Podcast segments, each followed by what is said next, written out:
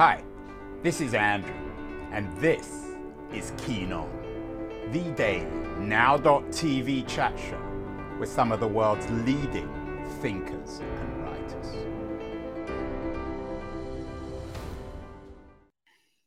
Hello, everybody. It is uh, September the 14th, 2022. Um, and uh, we are talking Middle East today, but in a rather different kind of context. Um, we've done some shows on the Middle East in the past. Uh, one with the Lebanese uh, journalist uh, Kim Ghattas uh, on how, after 1979 in the Iranian Revolution, the whole region, in her words uh, unraveled. Uh, she writes about that in her magnificent book, Black Wave Saudi Arabia, Iran, and the 40 year rivalry that unraveled culture, religion, and collective memory in the Middle East. Um, we've done some narrower shows. We did one with the Palestinian uh, writer Hala Alyan. Uh, she's a novelist on the displacement of the Palestinian experience. Uh, she articulates that in her novel the arsonist city. We've also done some stuff on innovation and youth in the Middle East, one with my friend Chris Schroeder, a Startup Rising, the entrepreneurial revolution, remaking the Middle East. Um, we've done some more political stuff. Uh, Ece Temelkuran, who participated uh, on lots of levels, the Turkish writer, journalist, in the Arab Spring on how to institutionalize solidarity in a post Arab Spring, Arab Spring, I guess. She has a new book out together 10 Choices for a Better Now. We're talking about an awakening, a new kind of, I guess, Middle Eastern or Arab awakening today, but in a very different context with my guest, Mark LeVine. Uh, he has a new book out, We'll Play Till We Die journeys across a decade of revolutionary music in the in the Muslim world.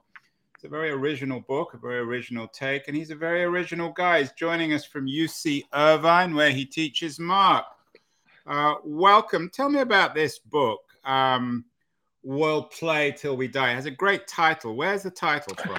Well, the title actually came to me. I was standing on the shore of the Mediterranean in Port Said, um, with a member of the group Tanbura, El Tanbura, which is kind of traditional Egyptian uh, Nile Delta folklore group, really amazing group. And we've known each other since before the uprising of January 25th, 2011.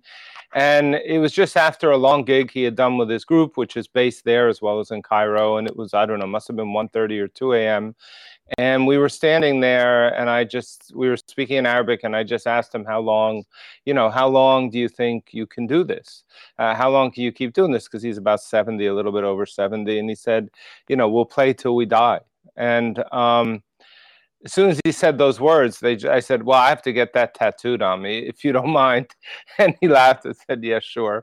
Uh, I still haven't done that particular tattoo, but it's coming now that the book's coming out and you know it just symbolized so much because this this gentleman zakaria ibrahim has been in jail uh, for being a student activist.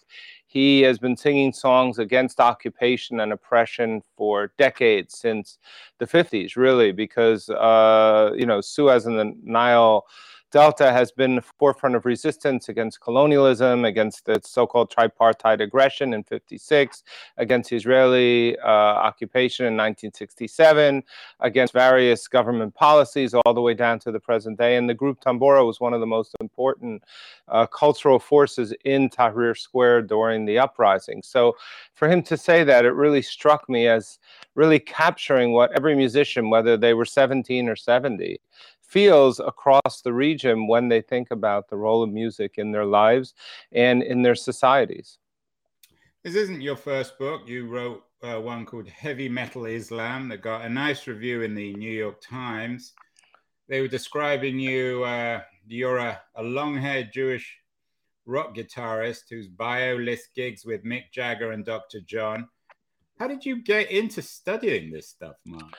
Yeah, it's a it's a really interesting question. You know, I started off at a conservatory. I left uh, Mason Gross Conservatory, which was part of Rutgers University, uh, way back in 1985, I guess. And uh, after a year, I left to go on tour with a well-known Texas blues uh, blues guitarist, and that didn't work out. One of my first um, one of my first lessons in the music industry don't don't leave your day job or your school assuming you're going to go on a big world tour just because the musician says you will.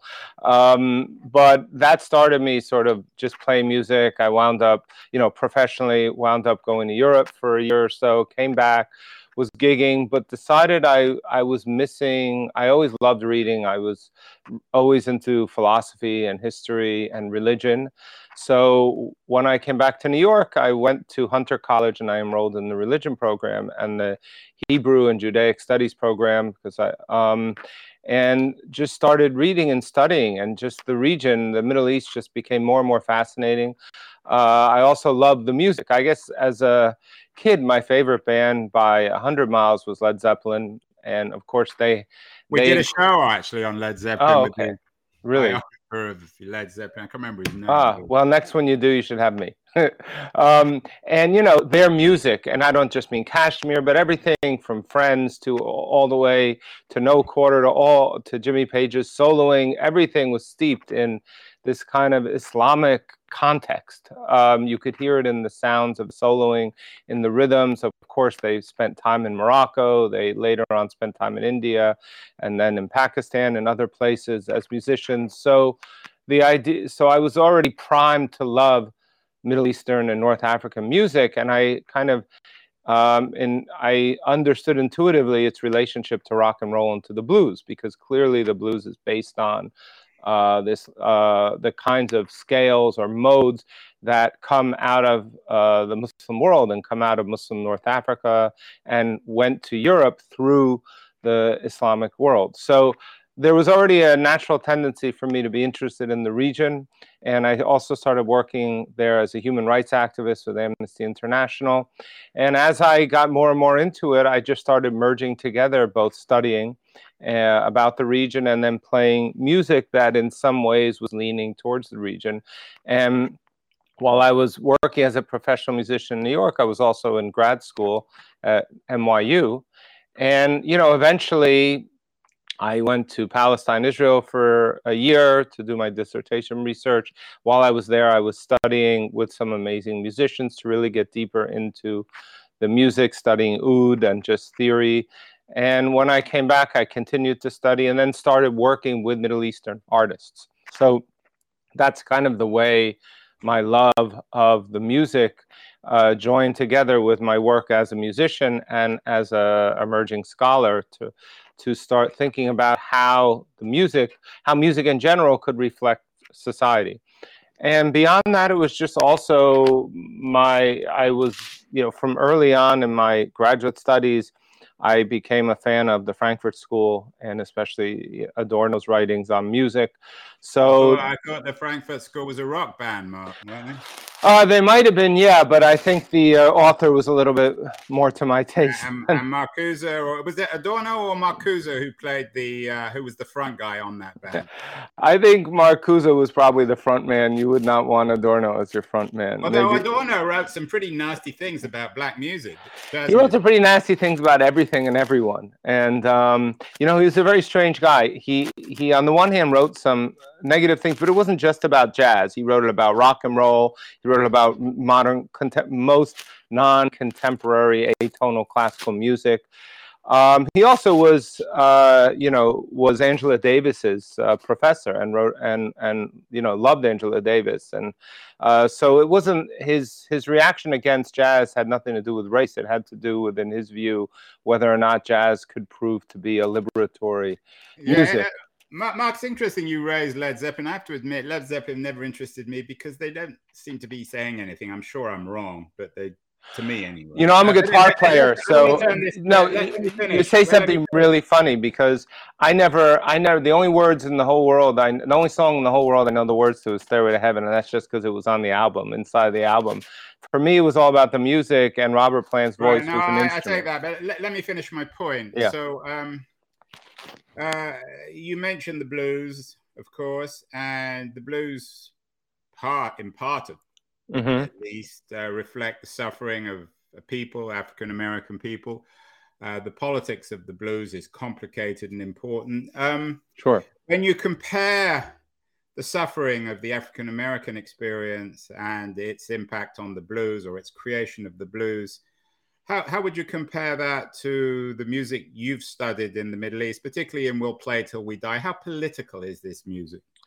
Well, there's two different ways it's political. First of all, the music that I w- I've looked at across the region, and really, you know, we start in Morocco in both books, and Heavy Metal Islam, which covers roughly the early 2000s till I finished writing it in 2008. And then We'll Play Till We Die literally picks up the day after and continues until this year. So it's really together, the two books cover almost a 20 year period, uh, often looking at the same musicians and the same bands as they've gone from being teenagers or 20 something young musicians to being, you know, in their 30s and 40s. Um, and you know, on the one hand, the music they do, especially metal, is inherently political and also hip hop. Uh, as one of the founders of the Moroccan metal scene put it to me, we play heavy metal because our lives are heavy metal, because our lives feel as difficult and as painful as the kind of extreme metal that we love. Uh, sounds.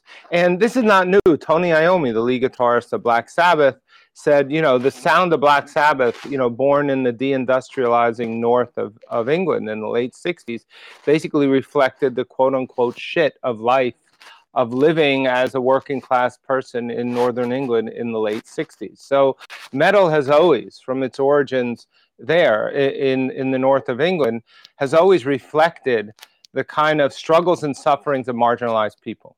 And so it's not at all surprising that if you go across the Middle East and North Africa, and also Latin America for that matter, and Southeast Asia, that people that metal would appeal to people who feel marginalized, people who need to have a kind of cathartic experience either through performing or listening to the music. So there's the same kind of roots. And there's also something quite similar to the blues in a way, because we all know that especially the lyrics of the blues a lot of times they would be using coded language language that might refer to their to a lover to actually refer to a white boss that they couldn't uh, speak about directly or risk who knows what kind of violence. Well quite similarly in the middle east north africa one of the reasons that metal filled the role that it did is because, first of all, most people couldn't understand what people are singing when they're singing in brutal, brutal, the kind of brutal, harsh, someone calls it cookie monster sounding vocals that, you know, extreme metal uh, vocalists tend to use. You can't understand it if you don't really know the genre, and you certainly can't understand it if you don't know English.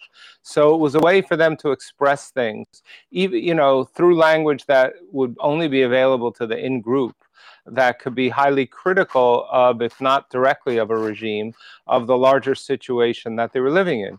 And similarly, hip hop, you know, in the same way emerges in the and punk, which is also popular, especially in Southeast Asia and, and some other countries in, in the Middle East. Uh, um, these these genres emerge in precisely these areas that are being harshly impacted by neoliberal reforms, by police crackdowns, by ongoing or increasing oppression, and by people who, and especially by war. Uh, so many of the groups, Iran and Iraq and Lebanon and Palestine, uh, even in Libya, you speak to musicians and they talk about how this music literally saved their lives in times of war, that putting on the music would drown out the sound of bombs and mortars and machine guns. So it has an extremely cathartic effect. But the other thing that's really important and similar to the blues in some ways is that it becomes the core of a kind of do it yourself economy of empowering people. So it's not just a catharsis, it's a method of empowering them and giving them skills that they could use later on in their lives, especially in the Middle East when things start to become political, when space begins to open up. The, the skills they learned having to do underground DIY music scenes were very transferable to doing underground DIY politics. So, Mark, um, what was the role of music and the kind of music you write about and cover in the Arab Spring? And, and, and how has the failure of the Arab Spring uh, impacted that music scene, both in terms of the scene itself and the kind of music now that's popular? Well, first of all, I don't. I think a lot. Most people don't like to even use the term Arab Spring anymore. Even then, course, it was winter when it started. But the idea of a spring which comes out of the Prague. Well, we all know spring, what I'm talking. Yeah, no, no I, I get it. But the point is that it was the it was for those of us who were there in the region at the time, even in the giddy early days, it was clear that this was going to be a lot harder than even people were there imagined. And I can just give you one example that would tie into the music. Uh, someone who became a dear friend of mine in Egypt, one of the original metalheads in the scene, his name was Alaa Abdel Fattah. Uh, his father was a famous human rights activist. He's now in jail on his 170th day of his hunger strike. He's been in jail most of the last decade. He, he was one of the first activists, young internet activists and coders in the Arab world and we happened to meet up the day the the night or the night after that Mubarak was kicked out um, in 2011 and in, in Cairo. And I was at a meeting with him and other young activists, and they were trying to figure out what to do. And the active whether they should press the military to allow them to force a civilian transition as it happened in Tunisia, or allow the military to take over and run the transition period. And they knew that if they pushed that most Egyptians would not support continuing the revolution for weeks and weeks because you know 40% of the country lives on two dollars a day or less and they simply couldn't survive weeks more of, of a completely closed down economy. So they realized they had to allow the military to take over uh, even though they all knew that this was probably not going to end well. And i think that's kind of that ambivalent because they knew the military couldn't be trusted and no one in their right mind imagined uh, at least among these activists, that the military was going to allow a nice civilian transition and a democratic government to take over, and every, you know, Bob's your uncle, as they say. They knew that wasn't going to happen, but they also knew there wasn't much they could do to stop this at this point. And I think that music always becomes that that kind of reflects the role the music played. It was a music that reflected frustrations in some ways, it also reflected the dreams, if not the lyrics or the sound itself, the fact that they could create these scenes, that they could continue to develop them even under a repressive dictatorship, showed that there was some kind of hope for the future. And the fact that through these new technologies at that point, like new media and the internet, a band, you know, that had hardly any money could record a song on their home computer, put it up on the internet, and get thousands and thousands of views all over the world, all without any money changing hands at any point. This kind of new mode of, of creating, distributing, and consuming music was, you know, really heralded a new way of producing and distributing and consuming culture and ideas and even politics. So there was an inherent link between the music and the emergence of kind of the political subjectivities and ideas and ways of doing things of this generation. But they also knew it was coming up against a brutal, brutal regimes across the region that even if they lost the first round, you know, were quite deeply entrenched in society and would continue to fight back until they until they got clawed back most of their power. So the music, that ambivalence in metal, and even in the hip hop scenes there, especially in the more extreme uh, hip hop scenes, gangster rap, the kind of sound that we would uh, in the in the U.S. or Europe would you know think sounds like West Coast gangster rap or Public Enemy or or or any of the NWA, any of the more political groups. That kind of sound reflected both the dream, you know, the power of the music, the power of this new generation, but also that dissonance, that distortion that was at the heart of their societies and at the heart of the way they were being ruled that wasn't going to end anytime soon. So when all the uprisings, more or less outside of Tunisia, failed or were co opted, the music continued on.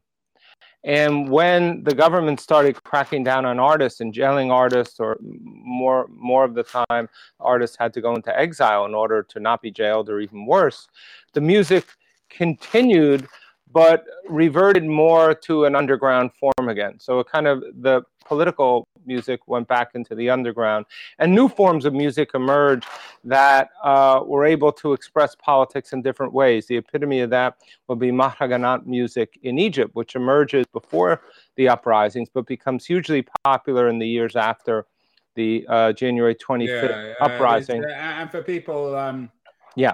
look up the Macarena in uh, on on, um, on on Wikipedia. It, according to Wikipedia, it's a combination of popular Egyptian shaabi music played at weddings and uh, EDM and, and hip hop. What about the role, um, Mark, of um, uh, of of new media? You mentioned uh, mm. technology having a role. We did a show recently on YouTube. Uh, like, comment, subscribe. I know YouTube is very influential uh, Facebook and social media, as well as the metaverse.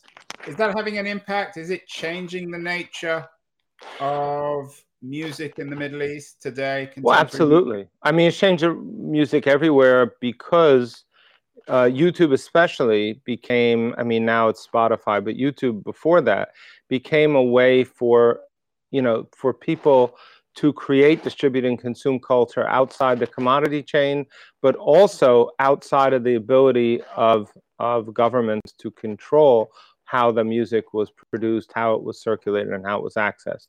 And of course, some governments, you know, ultimately would just, you know, block YouTube. That's happened in many countries, where they block other uh, other other outlets that they felt were like Facebook whenever they felt they were they were threatening the regime or there was too much subversive content on it.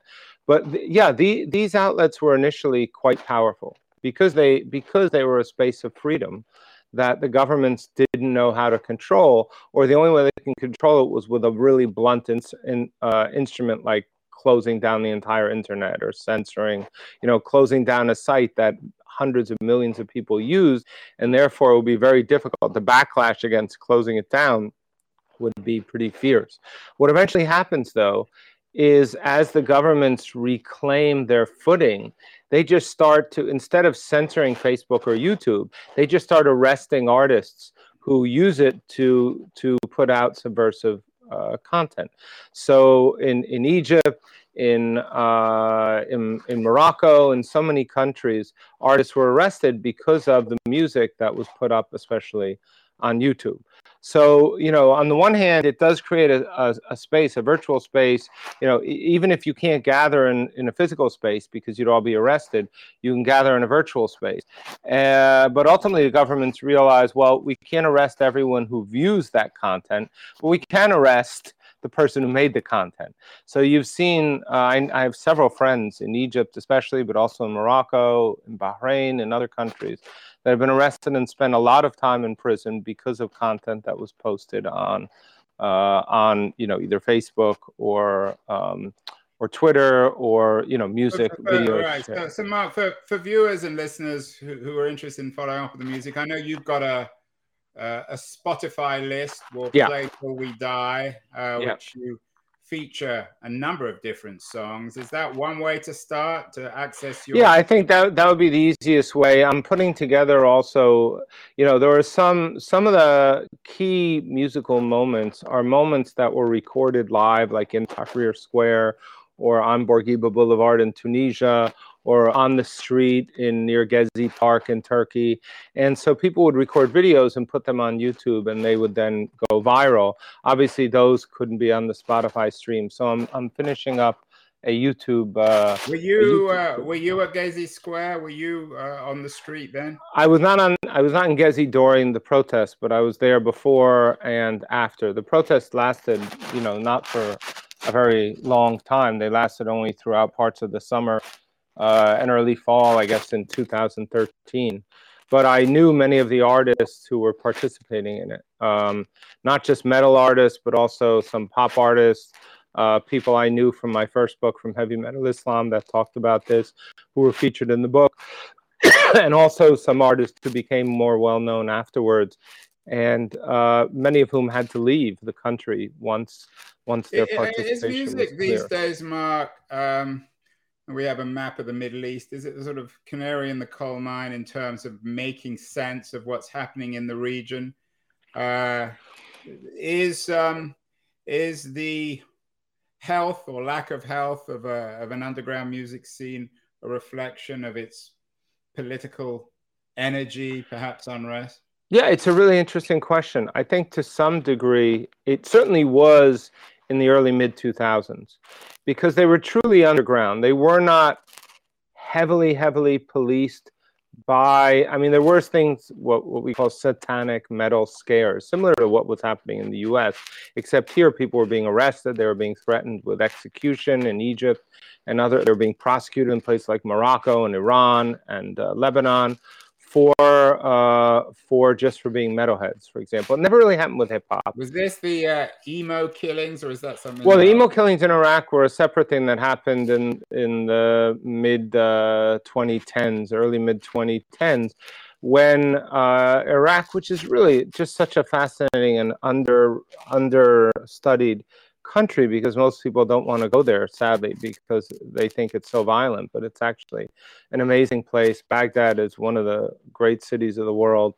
And they have, uh, you know, really interesting music scenes there, really interesting. But there were a lot of kids, especially young middle class or poor to working class kids, who were basically taking on the emo identity and look, at least. And and the visual marker for that was haircuts and certain kinds of clothing. And these haircuts, funnily enough, that they, if they were in Palestine or other places, they wouldn't bat an eye. No one would really look at them strange. But in the context of Iraq, which at that point was just starting to uh, just starting to ramp down from a decade of intense violence since the U.S. occupation. These kids became uh, a symbol of Western decadence to some violent conservative people, and there was this spate of killings of so-called emo fans. Now, the ironic thing is, a large share of the people who were killed were not necessarily emo fans; they just happened to have a haircut that was popular at the time, a kind of slick back hair that was somewhat effeminate uh, from a certain perspective, and were wearing clothes that seemed to suggest being effeminate. Mm. And for some of these, uh, you know, hardcore jihadis or religious, you know, fanatics, that would be enough to to want to target them as a way of saying the public space in this city does not allow for any the, any ex- exhibition of masculinity that it doesn't conform. Uh, does it uh, has this music revolution and the stuff you covered? Does it does it um, sort of echo or parallel sexual identity and sexual unrest? I mean, in some ways, there's certainly spaces in the music scenes for non-normative sexual identities that um, openly non-normative sexual identities that you don't see elsewhere. So, for example, one of the most famous rock groups, not a metal group, uh, but a rock group in the entire region was the Lebanese band Mashrou' Leila, which just um, which just uh, broke up. Actually, they announced they were finally disbanding after I don't know a, uh, a decade or so, and they became very famous because uh, several of the members, or at least one of the members, basically came out as gay openly, and so they became a beacon for gay, you know, and LGBTQ plus youth all across the region. And so that was really important. Unfortunately, there was huge backlash against that. So, for example, in one famous case uh, in Egypt, they performed in Egypt, which, um, and at the concert, a young woman who was an activist held up a pride flag. And she was subsequently arrested and horrifically mistreated and ultimately and imprisoned and ultimately escaped uh, to Canada. But she was so traumatized by what had happened to her that she committed suicide. Sarah Hegazi was her name really beautiful person. And so you can see how, and that's really a great example of how music can open up incredible spaces.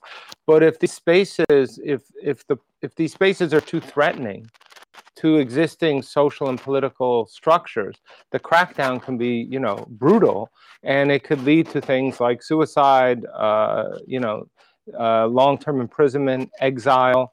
So it's really it depends you want to look at it half full or half empty glass in terms of how music reflects the experiences of young people and what it affords them in the way of greater freedom, if only personal freedom. Uh, Mark, final question. Uh, we had a show with my old friend John Taplin, who was Dylan's manager in the 60s. Mm-hmm. He has mm-hmm. a new memoir out, which he called The Magic Years Scenes from a Rock and Roll Life from the 60s. Are these the magic years, do you think, of Middle Eastern popular music? Do you think in 20, 30 years people will look back with the kind of nostalgia that Taplin articulates towards the 1960s? You know, I think I think that idea that 60s were magic years I love the 60s, even though I'm a generation after. That's where I found my love, you know, through the music of the 60s and then those bands that carried over into the 70s. So I appreciate that sentiment. And of course, the overt political relationship between, I mean, the overt relationship between music and politics, at least some musicians and politics, whether it was Black American music or rock and roll, was amazing. But let's remember, you know, incredible music and incredibly political music like punk and hip hop emerge long, you know, a decade after the 60s, and in many ways in reaction against the 60s. So if you only say, if you kind of kind of glorify the 60s, what are you losing about what happens to politics later, right? And what happens to the relationship between politics and music, with punk, with hip hop, with uh, with hardcore, with other forms of music, right? So I think in the same way in the Middle East, if I had to pick, you know, what's the what are the years where my favorite music in the region of the kind of musicians I work with came out, I would say it was the first decade of the century, of this century the 2000s. There were a lot of amazing first generation metal bands that were doing just pioneering stuff. The rise of Arab hip hop and then Persian hip hop. Some of the best hip hop ever produced came out of the Middle East came out of places like Iran, just spectacular music with such incredible wordplay. Given how important poetry is in Arabic and Persian, it's not surprising that that would be very amenable to hip hop.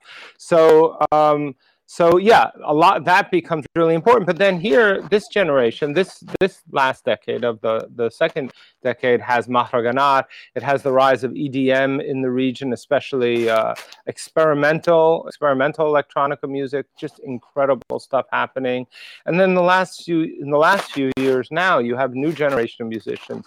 So I think each decade in the last, you know, the the first decade, the second decade, and this new decade has its own artists which are groundbreaking and not just pushing their own music ahead, they're actually at the avant garde of music globally. Right. And because the Middle East and North Africa is so tied into other regions like the rest of Africa, like India, like Southeast Asia, you have ties to other forms of globalizing music through this music that most so called Western music, Euro American music, doesn't ever touch.